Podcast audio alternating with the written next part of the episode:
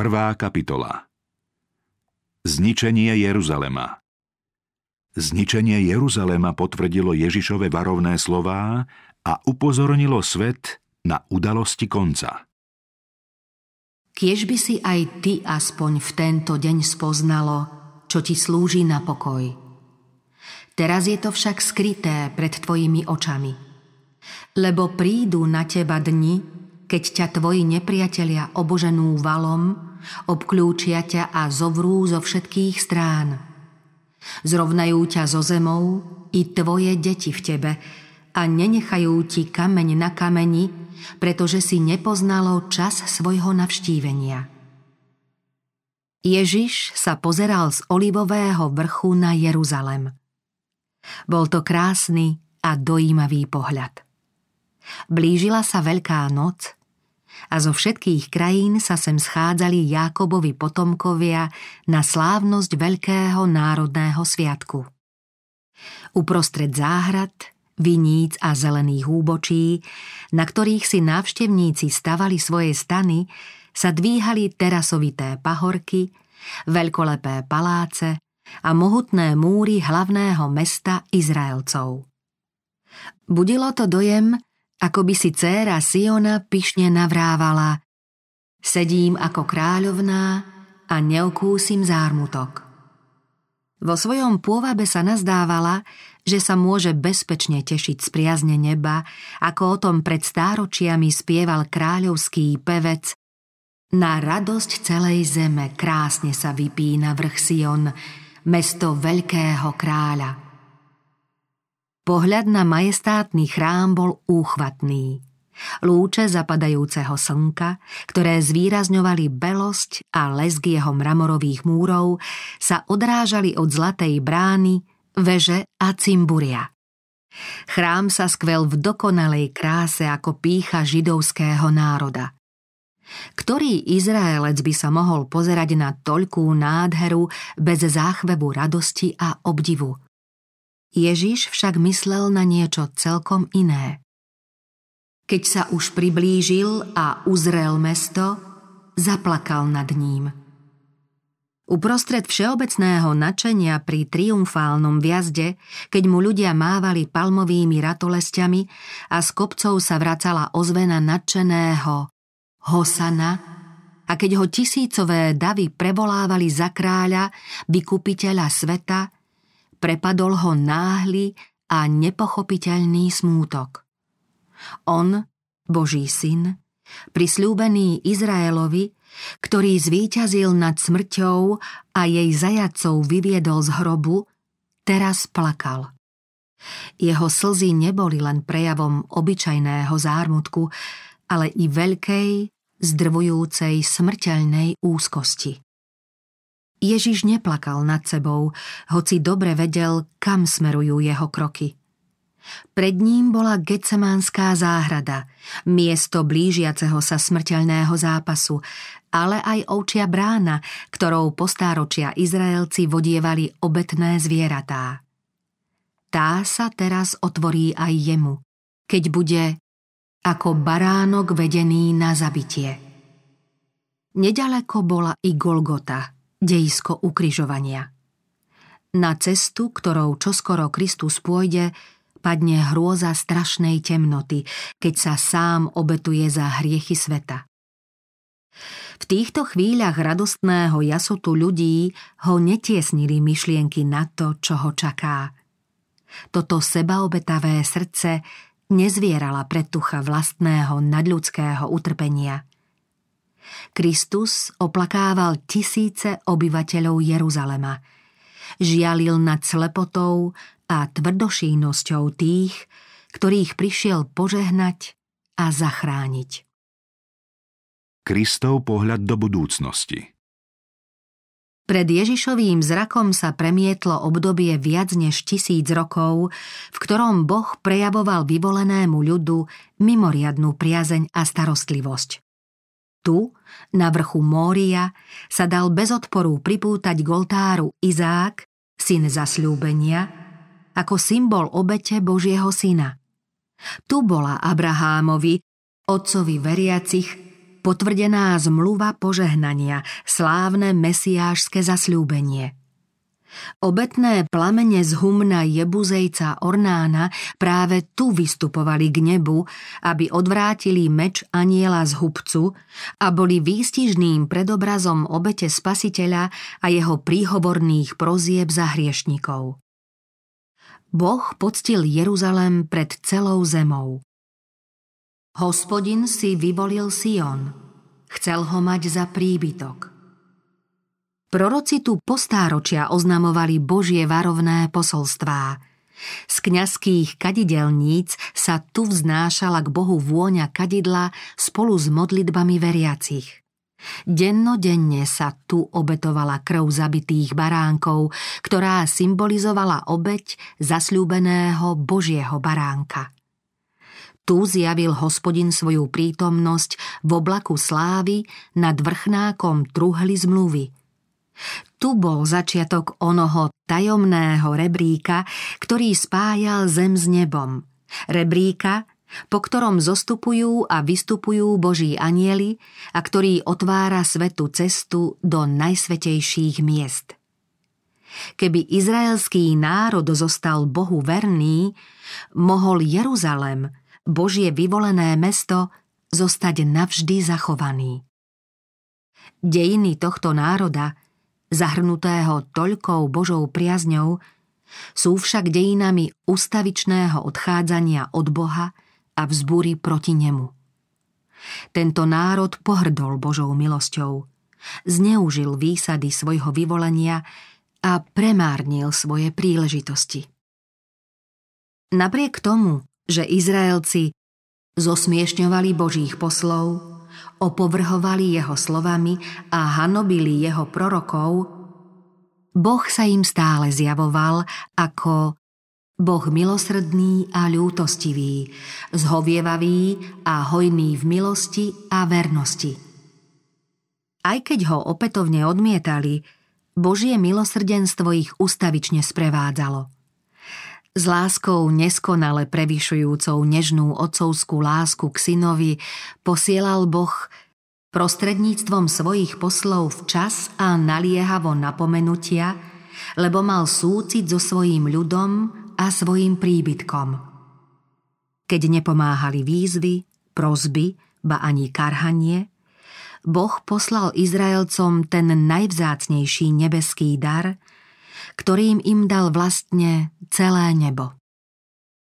Sám Boží syn prišiel, aby viedol k pokániu tvrdošínne mesto. Bol to vlastne on, kto z Egypta vyviedol Izrael ako vínny kmeň. Vlastnou rukou pred ním vyháňal pohanov. Zasadil ho na úrodnom kopci. Starostlivo ho ohradil – Zveril ho služobníkom, aby ho opatrovali. Spýtal sa, čo ešte bolo treba spraviť na mojej vinici, čo by som nebol na nej urobil. Keď očakával chutné hrozno, rodila trpké plody. Napriek tomu neprestával dúfať, že sa hrozno urodí. V záujme možnej záchrany pred záhubou navštívil vinicu osobne. Okopal vinič, prerezal ho a ošetril. Všemožne sa snažil zachrániť to, čo sám zasadil.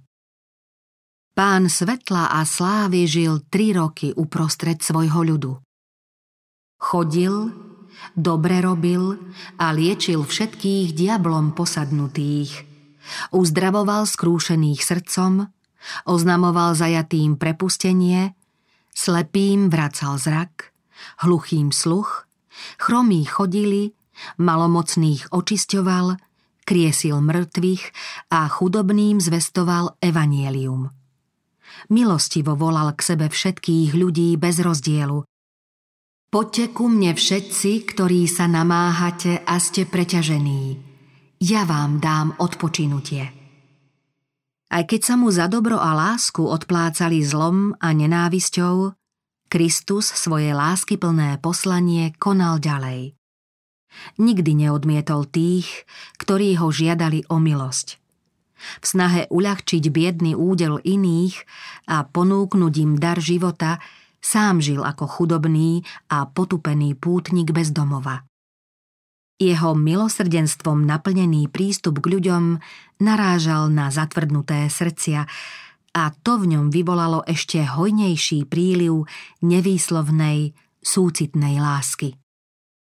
Izrael sa však odvrátil od svojho najlepšieho priateľa a jediného pomocníka. Ponukou jeho lásky pohrdol, jeho rady odmietol, jeho výstrahy zosmiešnil. Čas nádeje a odpustenia sa rýchlo míňal a dlho odkladaný kalich Božieho hnevu sa takmer naplnil. Dlhodobo hromadené mračná odpadlíctva a vzbúr zhustli natoľko, že nad hriešným národom hrozila ich strašná prietrž. Pred blížiacou sa záhubou ich mal zachrániť ten, ktorého znevažovali, tupili, zavrhli a onedlho hodlali ukryžovať.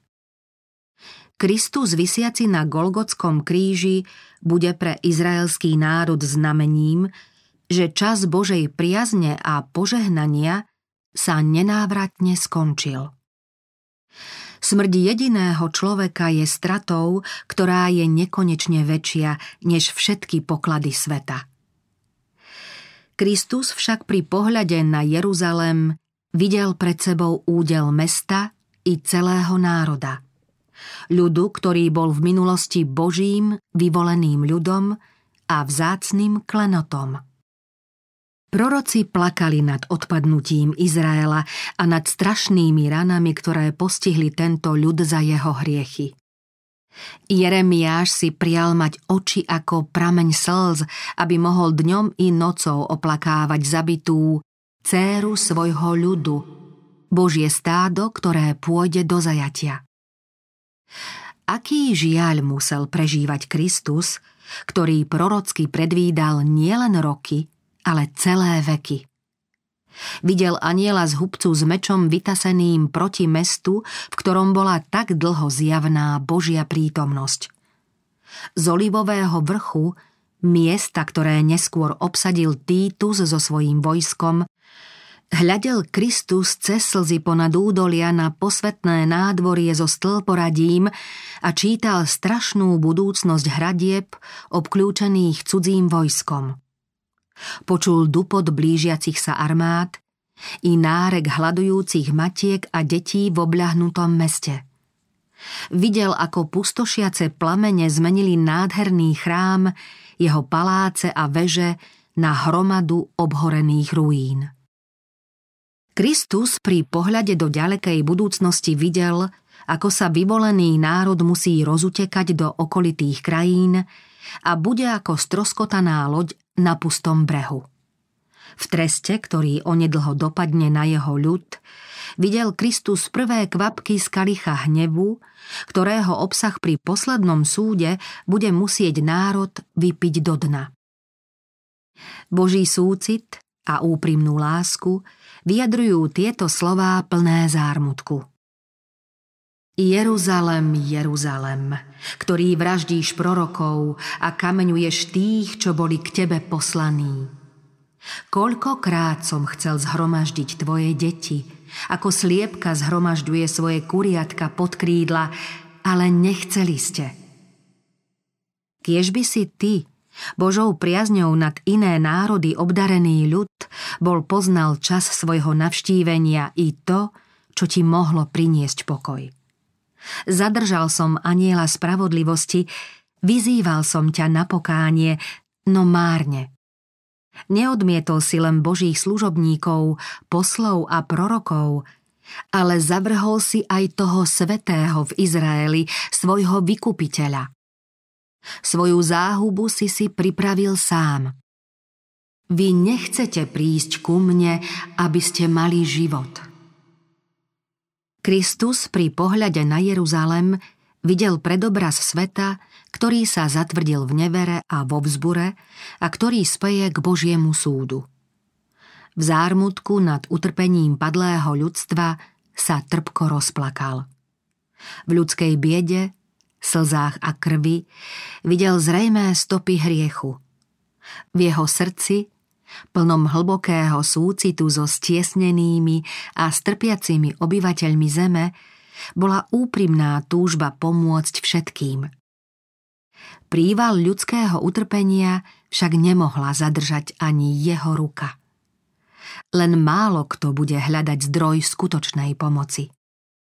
Kristus bol ochotný zomrieť pre záchranu ľudstva, ale len málo kto k nemu príde, aby mohol žiť.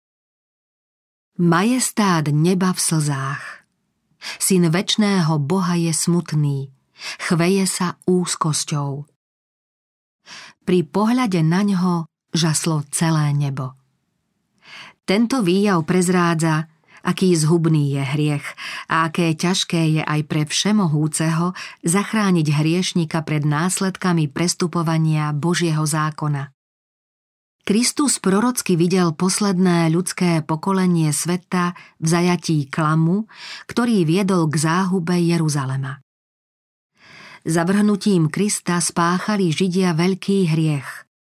A veľkým hriechom kresťanského sveta bude zavrhnutie Božieho zákona, základu Božej vlády v nebi i na zemi. Ľudia si nebudú vážiť Božie prikázania a budú nimi pohrdať. Milióny hriechom zotročených satanových sluhov, odsúdených na druhú smrť, odmietnú poslúchať slová pravdy v deň ich nešťastia. Aká strašná slepota, aké hrozné poblúdenie. Prvý a druhý chrám Dva dni pred Veľkou nocou odišiel Kristus naposledy z chrámu, kde odsúdil pokritectvo židovských vodcov a znova vyšiel s učeníkmi na Olivový vrch. Tam sa s nimi posadil na trávnaté úbočie, odkiaľ bol dobrý výhľad na mesto. Znova sa zadíval na jeho hradné múry, veže a paláce a znova pozeral na chrám v jeho oslňujúcom majestáte ako na krásny drahokam, ktorý bol ozdobou posvetného vrchu. Pred mnohými stáročiami žalmista ospevoval priazeň, ktorú Boh preukázal Izraelcom, keď sa svetiňa stala miestom jeho prebývania. V Šáleme je jeho stánok, na Sione má svoj príbytok. Boh si vyvolil kmeň Júdov, vrch Sion, ktorý miloval. Postavil svetiňu pevne ako nebesá, Prvý chrám bol postavený v čase, keď sa Izraelcom vodilo najlepšie. Kráľ Dávid nahromadil neslýchané poklady a pod Božím vedením boli vypracované plány na výstavbu chrámu. Šalamún, najmúdrejší izraelský vládca, výstavbu začal i dokončil. Tento chrám bol najslávnejšou stavbou vtedajšieho sveta – Napriek tomu hospodin ústami proroka Haggea o druhom chráme povedal Budúca sláva tohto domu bude väčšia ako prvotná. Zatrasiem i všetkými národmi a prídu skvosty všetkých národov a naplním tento dom slávou, hovorí hospodin mocností. Potom, čo Nebúkadnecar zničil Jeruzalemský chrám, bol asi 500 rokov pred narodením Krista znova postavený. Budovali ho tí, ktorí sa z dlhého zajatia vrátili do spustošenej a takmer vyľudnenej krajiny. Medzi navrátilcami boli aj starci, ktorí si pamätali slávu Šalamúnovho chrámu a pri znovu výstavbe Božieho príbytku žialili nad tým, že sa stavba nevyrovnala predošlej dojemne znejú slová proroka. Kto ostal medzi vami z tých, čo videli tento dom v jeho prvotnej sláve? Ako ho vidíte teraz? Či sa nezdá vašim očiam ako číre nič? Vtedy Boh slúbil, že sláva tohto druhého chrámu prevýši slávu predchádzajúceho. Nádherou a vznešenosťou sa druhý chrám nemohol rovnať prvému. Neudiali sa v ňom nejaké viditeľné znamenia Božej prítomnosti. Pri jeho vysviacke sa neprejavila žiadna nadprirodzená moc. Nezjavil sa ani oblak slávy, ktorý by naplnil nový svetostánok. Z neba nezostúpil oheň, aby strávil obeď na oltári. Vo veľsvetini sa medzi cherubmi neobjavila Božia sláva a nebola tu truhla zmluvy so zľutovnicou ani dosky zákona. Z neba nezaznel hlas, ktorý by kňazovi oznámil hospodinovú vôľu. Židia sa po stáročia márne snažili dokázať, že sa splnilo Božie zasľúbenie, ktoré oznámil Hageus. Pre svoju píchu a neveru však Izraelci skutočný význam prorokových slov nepochopili. Oblak Božej slávy sa v druhom chráme síce nezjavil, ale poctila ho skutočná prítomnosť toho, v ktorom prebývala plnosť božstva telesne – sám Boh zjavený v tele. Do svojho chrámu prišiel skutočný skvost všetkých národov. Bolo to vtedy, keď muž z Nazareta v chrámových nádvoriach učil a uzdravoval. Jedine Kristovou prítomnosťou prekonal druhý chrám slávu prvého. Izrael však zavrhol ponúkaný dar neba – Božia sláva navždy opustila tento chrám vtedy, keď skromný učiteľ prešiel jeho zlatou bránou naposledy. Splnili sa spasiteľové slová. Váš dom sa vám zanecháva pustý. Kristova predpoveď o zborení chrámu naplnila učeníkov strachom a údivom. Chceli preto lepšie porozumieť zmyslu jeho slov.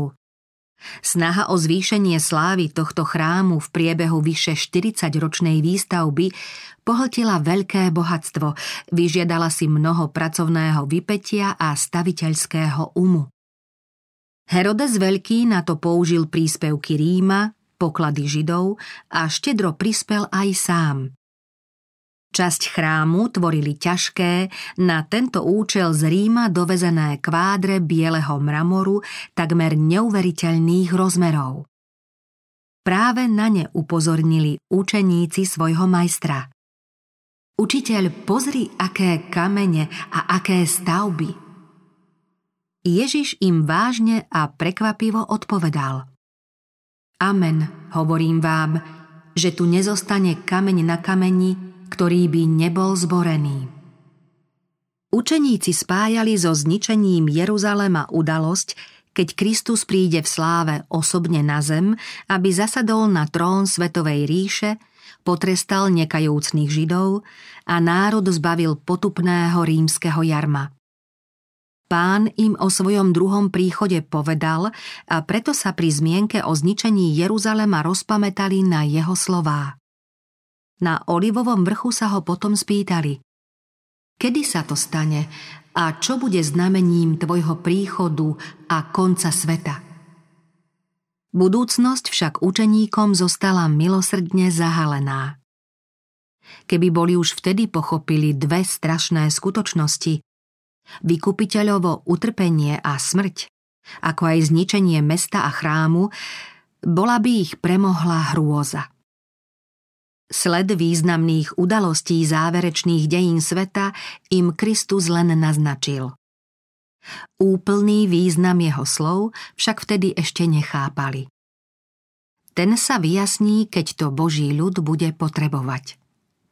Kristové prorocké výroky mali dvojaký význam. Pri zmienke o zničení Jeruzalema sú spomenuté aj hrôzy posledného veľkého dňa. Ježiš hovoril učeníkom o súdoch, ktoré postihnú Izrael za odpadnutie. Zvlášť sa pritom zmienil o odplate za odmietnutie a ukrižovanie Mesiáša. Pred hrôziplným vyvrcholením dejín sa objavia neklamné znamenia. Strašná hodina príde náhle a rýchlo. Spasiteľ upozornil svojich nasledovníkov.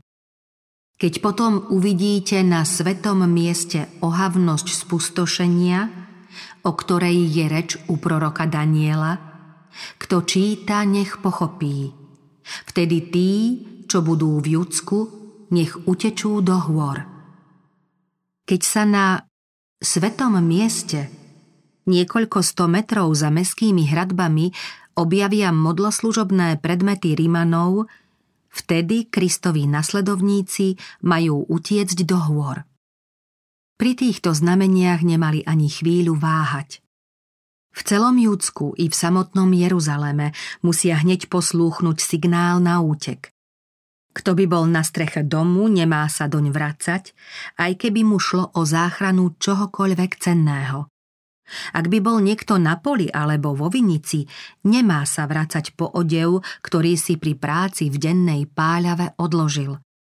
Ani chvíľu nesmú otáľať, aby ich nezastihla všeobecná pohroma. Dôsledky nevery Jeruzalem za vlády Herodesa vynikal nielen vonkajšou nádherou, ale vybudovaním veží, hradieb a pevností sa stal takmer nedobytným.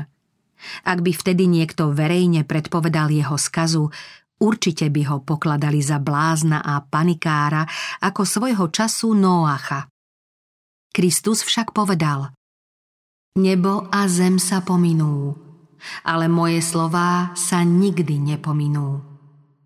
Hriechy Jeruzaléma vyvolali Boží hnev a mesto svojou neverou spečatilo svoj osud. Prostredníctvom proroka Micháša Boh oznámil Počujte toto, predáci domu Jákobovho a náčelníci domu Izraela, ktorým sa právo oškliví a ktorý všetko rovné krivíte, ktorý krvou budujete Sion a Jeruzalem bezprávím. Jeho predáci súdia za úplatok, jeho kňazi poučajú za odmenu a jeho proroci veštia za peniaze, pritom sa spoliehajú na hospodina a vravia. Či hospodin nie je medzi nami? Nič zlé sa nám nestane. Tieto slová pravdivo odhaľujú skazených a farizejsky sa správajúcich obyvateľov Jeruzalema. Tvrdili, že predpisy Božieho zákona dôsledne zachovávajú a pritom všetky jeho zásady prestupovali. Krista nenávideli preto, lebo čistotou a svetosťou svojho života odhaľoval ich neprávosti. Označovali ho za príčinu všetkých ťažkostí, ktoré pre svoje hriechy museli znášať. Dobre vedeli, že žiaden hriech nespáchal. Napriek tomu však naliehali, že v záujme záchrany národa je jeho smrť nevyhnutná. Židovskí vodcovia vraveli, ak ho necháme tak, všetci v neho uveria. Prídu Rímania a vezmú nám toto miesto aj národ. Ak Krista zabijú, znova sa môžu stať mocným, zjednoteným národom. Preto dospeli k záveru a k súhlasu s rozhodnutím svojho veľkňaza, že bude lepšie, ak zomrie jeden človek, než by mal zahynúť celý národ. Židovskí vodcovia teda krvou vybudovali Sion a Jeruzalem bezprávím. Nie len, že svojho spasiteľa usmrtili, pretože ich karhal za hriechy, ale pokrytecky sa ďalej pokladali za národ zahrnutý Božou priazňou a očakávali, že hospodin ich vyslobodí spod vlády utláčateľa. Prorok ďalej vraví Preto kvôli vám bude Sion zoraný na pole, Jeruzalem sa zmení na zrúcaniny a chrámové návršie na lesnaté výšiny. Odvtedy, čo Kristus povedal, aký údel stihne Jeruzalem, uplynulo takmer 40 rokov a pán odkladal svoje súdy nad mestom a národom. Božia zhovievavosť k tým, ktorí odmietali jeho evanielium a ukrižovali jeho syna, bola obdivuhodná. Božie zaobchádzanie so židovským národom vystihuje podobenstvo o neplodnom strome. V ňom sa hovorí Vytni ho, na čo zbytočne vyčerpáva zem. Božie milosrdenstvo ho však ešte nejaký čas trpelo.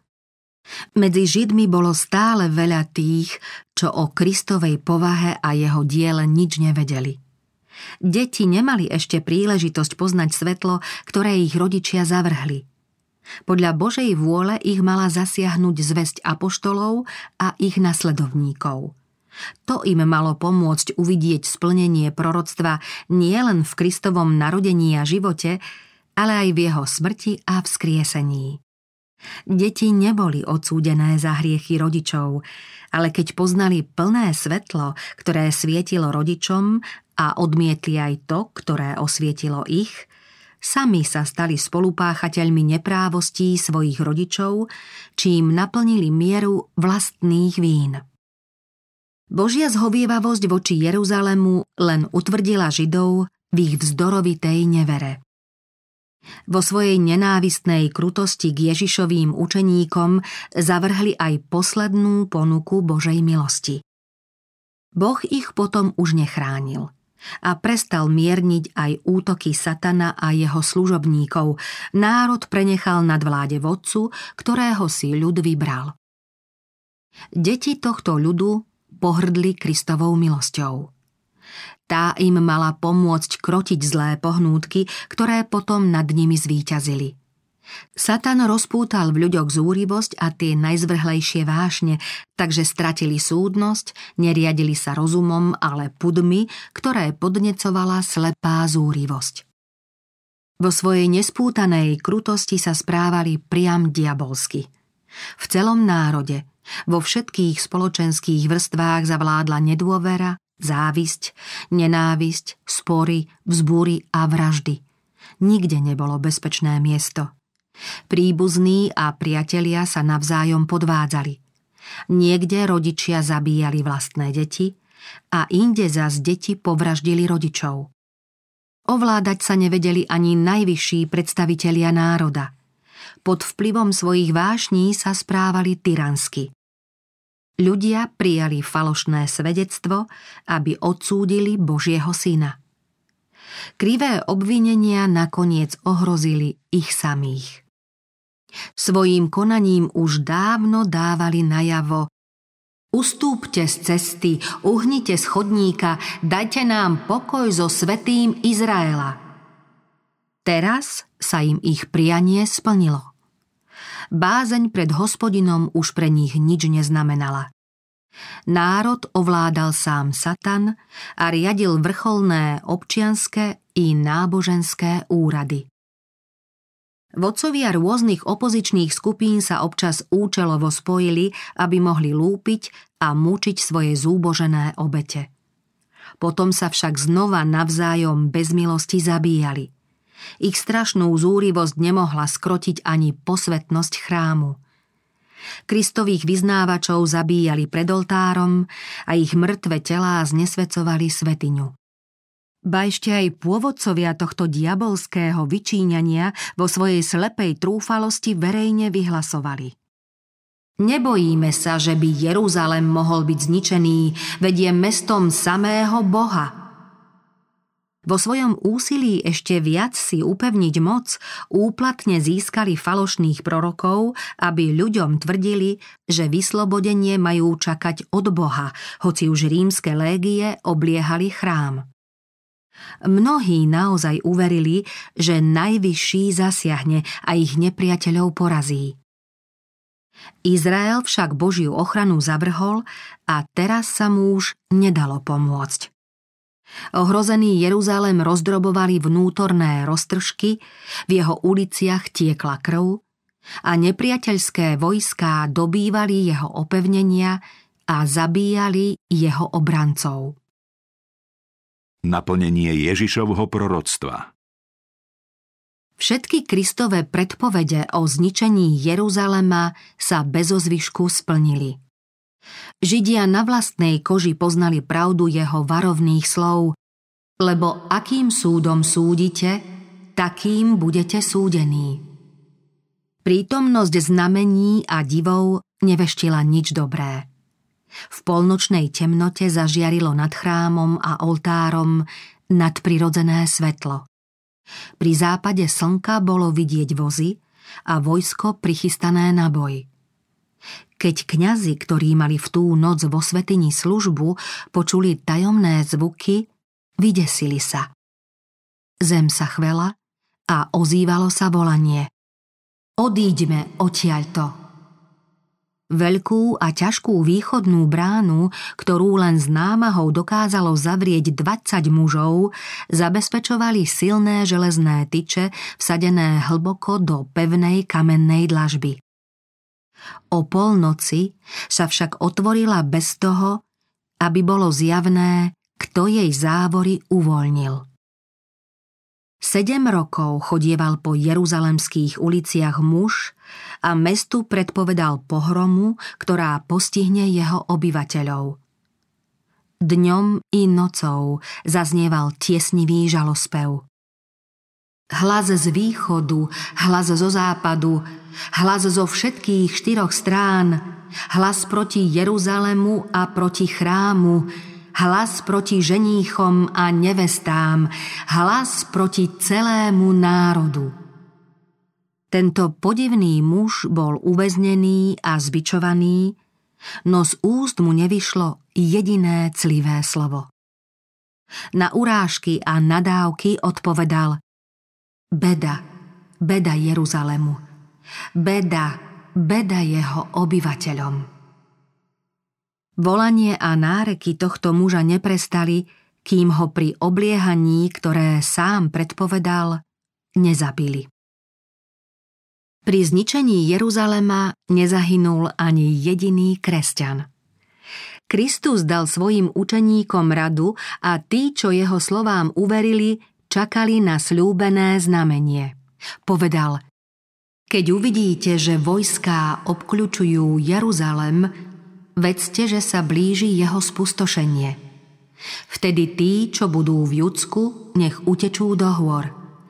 Tí však, čo budú v meste, nech z neho odídu. A tí, čo budú na vidieku, nech doň nevchádzajú.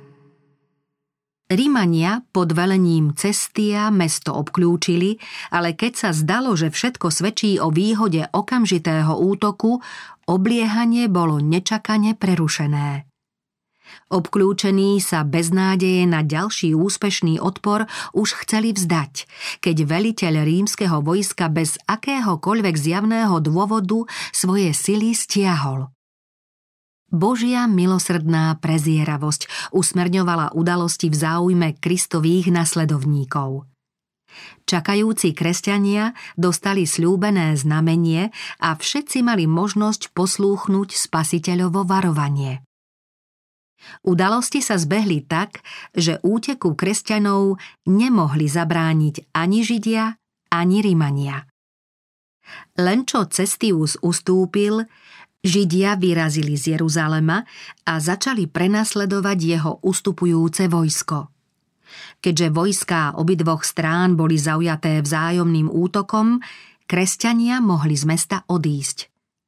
V tom čase tam nebol nejaký nepriateľ, ktorý by im v tom bránil.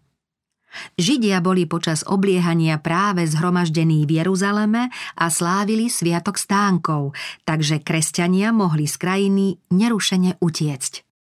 Bezodkladne teda odišli do bezpečného mesta Pella v zajordánskej oblasti Perea. Izraelci zúrivo prenasledovali cestia a na zadný oddiel jeho vojska dorážali tak prudko, ako by ho mali celkom zničiť. Rímanom sa len s vypetým úsilím podarilo ústupom vyviaznuť zo záhuby. Židia nemali takmer nejaké straty a do Jeruzalema sa víťazne vrátili s korisťou. Tento zdanlivý úspech im bol však osudný – Naplnil ich vzdorovitým odporom voči Rímanom a odsúdené mesto rýchlo postihlo hrozné utrpenie. Pohroma, ktorá postihla Jeruzalem, keď mesto znova obklúčil Títus, bola strašná. Bolo to práve na Veľkú noc, keď sa v Jeruzaleme zišli stá tisíce Židov. Zásoby potravín, ktoré by pri starostlivom uskladnení mohli vystačiť na dlhé obdobie, boli zničené z nenávisti a pomsty z nepriateľených skupín a preto teraz museli znášať útrapy hladu. Obilie sa vyvažovalo striebrom. Hlad tak sužoval ľudí, že muži hrízli kožu opaskov, obuvy a poťahy svojich štítov. V noci sa vykrádali za hradby mesta a zbierali divorastúce byliny. Mnohých pritom chytili, kruto týrali a zabili. Tých, ktorí sa bezpečne vrátili, často olúpili o to, čo s nasadením života nazbierali. Najneľudskejšie týrali tí, čo boli pri moci – Biedných pripravovali o posledné zvyšky skromných zásob, ktoré mali niekde ukryté. Takýchto krutostí sa najčastejšie dopúšťali ľudia, ktorí ešte mali čo jesť, no lakomo sa chceli predzásobiť na neistú budúcnosť. Hlad umoril tisíce ľudí. Zdalo sa, že prirodzený súcit a zľutovanie celkom vymizli. Muži a ženy sa v rodinách vzájomne olupovali – bolo vidieť, ako deti brali jedlo od úst starým rodičom. Keď sa prorok pýtal, či zabudne žena na svoje nemluvňa, odpoveď z múrov odsudeného mesta znela Ruky žien, čo bývali milosrdné, uvarili vlastné deti. Oni sa im stali pokrmom pri skaze céry môjho ľudu. Znova sa splnila varovná predpoveď spred 14 storočí. Aj najnežnejšia a najroztopašnejšia žena spomedzi vás, ktorá sa nepokúsila ani len nohou stúpiť na zem pre rozmaznanosť a precitlivenosť, bude závislivým okom hľadieť na svojho vlastného muža, na svojho syna a na svoju dceru – i na svoje deti, ktoré zrodila, lebo ich bude potajomky jesť pre nedostatok všetkého za obľahnutia a v tiesni, ktorými ťa stiesni tvoj nepriateľ v tvojich osadách. Rímania sa snažili zastrašovaním a hrôzami prinútiť Židov, aby sa vzdali. Vzdorujúcich zajacov byli, múčili a pred meskými hradbami ukrižovali. Denne takto usmrcovali stovky Izraelcov. Toto príšerné dielo trvalo dotiaľ, kým v údolí Jozafat a na Golgote nestálo toľko krížov, že sa pomedzi ne takmer nedalo prejsť. Tak strašne sa splnili slová, ktoré ako prekliatie odzneli pred Pilátom. Jeho krv na nás a na naše deti – Titus hodlal skoncovať s týmito príšernými výjavmi a zachrániť Jeruzalem, aby sa jeho údel neprejavil v plnom rozsahu. Pri pohľade na hromady mŕtvol ležiacich v údoliach bol zhrozený. Uchvátený pohľadom z olivového vrchu na veľkolepý chrám vydal rozkaz, aby sa nikto nedotkol čo i jediného kameňa tejto stavby. Skôr ako sa zmocnil chrámu, vyzval židovských vodcov, aby ho nenútili poškvrniť posvetné miesto krvou. Ak výjdú a budú bojovať na inom mieste, nikto z Rimanov svetosť chrámu nenaruší. Sám Jozefus Flavius presvedčivo žiadal a zaprisahával Židov, aby sa vzdali a zachránili seba, mesto i chrám. Odpovedali mu však hrubými nadávkami – keď tam stál a zaprisahával ich, zasypali šípmi tohto svojho posledného sprostredkovateľa. Židia už predtým odmietli prozby Božieho syna a teraz ich dohováranie a zaprisahanie ešte utvrdilo v odhodlaní odolávať do samého konca. Márne boli títové snahy zachrániť chrám. Kto si vyšší, než bol on, predpovedal, že tu nezostane kameň na kameni.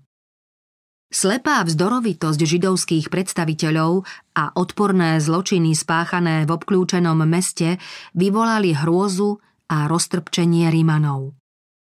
Titus sa nakoniec rozhodol zmocniť sa chrámu útokom.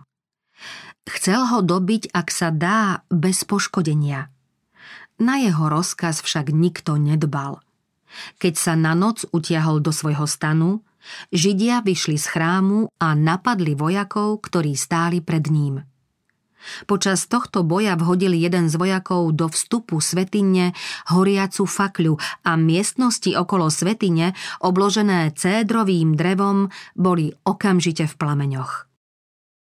Títus sa v sprievode svojich veliteľov a vojakov poponáhľal na miesto a bojovníkom prikázal oheň uhasiť. Jeho rozkaz však nikto neposlúchol. Rozvášnení vojaci rozšírili požiar do ďalších miestností v blízkosti svetine a pobili množstvo tých, ktorí sa sem uchýlili. Krv tiekla po chrámových schodoch ako voda. Vtedy zahynuli tisíce židov. Bojový pokrik prehlušoval volanie Icha bod. Odišla sláva. Keď Týtus videl, že vyčíňaniu vojska nemôže zabrániť, vošiel so svojimi dôstojníkmi do chrámu a prehliadal si vnútrajšok posvetnej budovy. Všetci žasli nad toľkou nádherou. Keďže plamene dosiaľ svetiňu nezasiahli, urobil posledný pokus o jej záchranu. Vrhol sa dopredu a vojakom prikázal, aby pálenie skončili – Stotník Liberalis sa snažil vynútiť si u svojich vojakov poslušnosť, ale ich surovú nenávisť voči Židom, dravú bojovnosť a neukojenú túžbu po drancovaní nevedela potlačiť ani úcta k cisárovi. Keď vojaci videli, ako zlato v blčiacich plameňoch žiari, tušili, že vo svetini musia byť poklady nedozernej ceny. V nestráženej chvíli vhodil jeden z vojakov horiacu fakľu medzi veraje dvier a v okamihu vzblkla celá budova. Oslepujúci oheň a dusivý dym prinútil veliteľov odísť a skvostná stavba zostala ponechaná svojmu osudu. Pre Rimanov to bol strašný pohľad, no ešte strašnejší pre Židov – Celý vrch, ktorý sa týčil nad mestom, blčal ako sopka. So strašným rachotom padala do ohnivej priepasti jedna stavba za druhou. Strechu z cédrového dreva zachvátili plamene naraz zo všetkých strán. Pozlátené veže žiarili ako do červena rozžeravené stĺpy. Z veží pri bráne vyšľahávali z dymu dlhé ohnivé jazyky – Žiara ohňa osvecovala okolité pahorky. S hrôzou a úzkosťou sledovali pustošenie skupiny ľudí. Na hradbách a vyvýšeninách horného mesta bolo vidieť mnohé vystrašené a zúfalé tváre, kým iné prezrádzali pomstu – Výkriky zmetene pobehujúcich rímskych vojakov, nárek vzbúrencov hinúcich v plameňoch sa miesili s hlučným blkotom ohňa a hromovým rachotom padajúcich trámov. Krik tých, čo stáli na vyvýšených miestach, sa ozvenou vracal z okolitých kopcov a popri hradbách bolo všade počuť vzlikanie a nárek – Hladom zmorení ľudia z posledných síl prejavovali svoju úzkosť a zármutok. Krvi prelievanie v chrámových priestoroch bolo oveľa strašnejšie, než ako sa javilo divákovi. Pobytí boli všetci muži a ženy, starí i mladí vzbúrenci a kňazi, bojovníci, ako aj prosiaci o zľutovanie – Viac bolo zabitých, než tých, čo zabíjali. Vojaci mohli pokračovať vo vraždení len cez hromady mŕtvol. Po zničení chrámu padlo do rúk Rimanov celé mesto. Židovskí vodcovia opustili svoje nedobytné veže a Titus ich našiel prázdne. Keď si ich s údivom prehliadal, vyhlásil, že mu ich dal do rúk sám Boh – pretože žiadna zbraň, nech by bola akokoľvek úderná, by toto opevnenie nemohla zdolať. Mesto i chrám boli do základov zrovnané zo zemou a pozemok, na ktorom stál posvetný príbytok, bol zoraný na pole. Počas obliehania a následného krvi prelievania zahynulo viac ako milión ľudí. Tí, čo prežili, skončili v zajatí. Ako otrokov ich odvliekli do Ríma, aby zväčšili slávu dobyvateľovho víťazstva. Tam ich v arénach hádzali divej zvery, alebo ich rozohnali po celej krajine ako tulákov bez domova. Izraelci si sami pripravili svoj údel a sami si naplňali vlastný pohár pomsty. V záhube, ktorá ich ako národ postihla, i v následných pohromách po rozptýlení žali len ovocie vlastnej sejby. Prorok hovorí Zničím ťa, Izrael, pretože si sa staval proti mne, svojmu Bohu. Utrpenie Židov sa často vykladá ako Boží trest. Práve to chce nepriateľ spasenia – Vzdorovitým odmietaním Božej lásky a milosti sa Židia sami pripravili o túto priazeň a Satan ich mohol ovládať podľa svojej vôle. Neslýchaná krutosť, ktorá sa prejavila pri pustošení Jeruzalema, bola prejavom satanovho zaobchádzania s tými, čo sa poddali pod jeho moc. Skaza Jeruzalema predzvesť budúcnosti Nechápeme, aký vďační by sme mali byť za pokoj a ochranu, ktorú nám dáva Kristus. Chráni nás len Božia moc a len ona bráni tomu, aby sa ľudstvo nedostalo úplne pod satanovu nadvládu.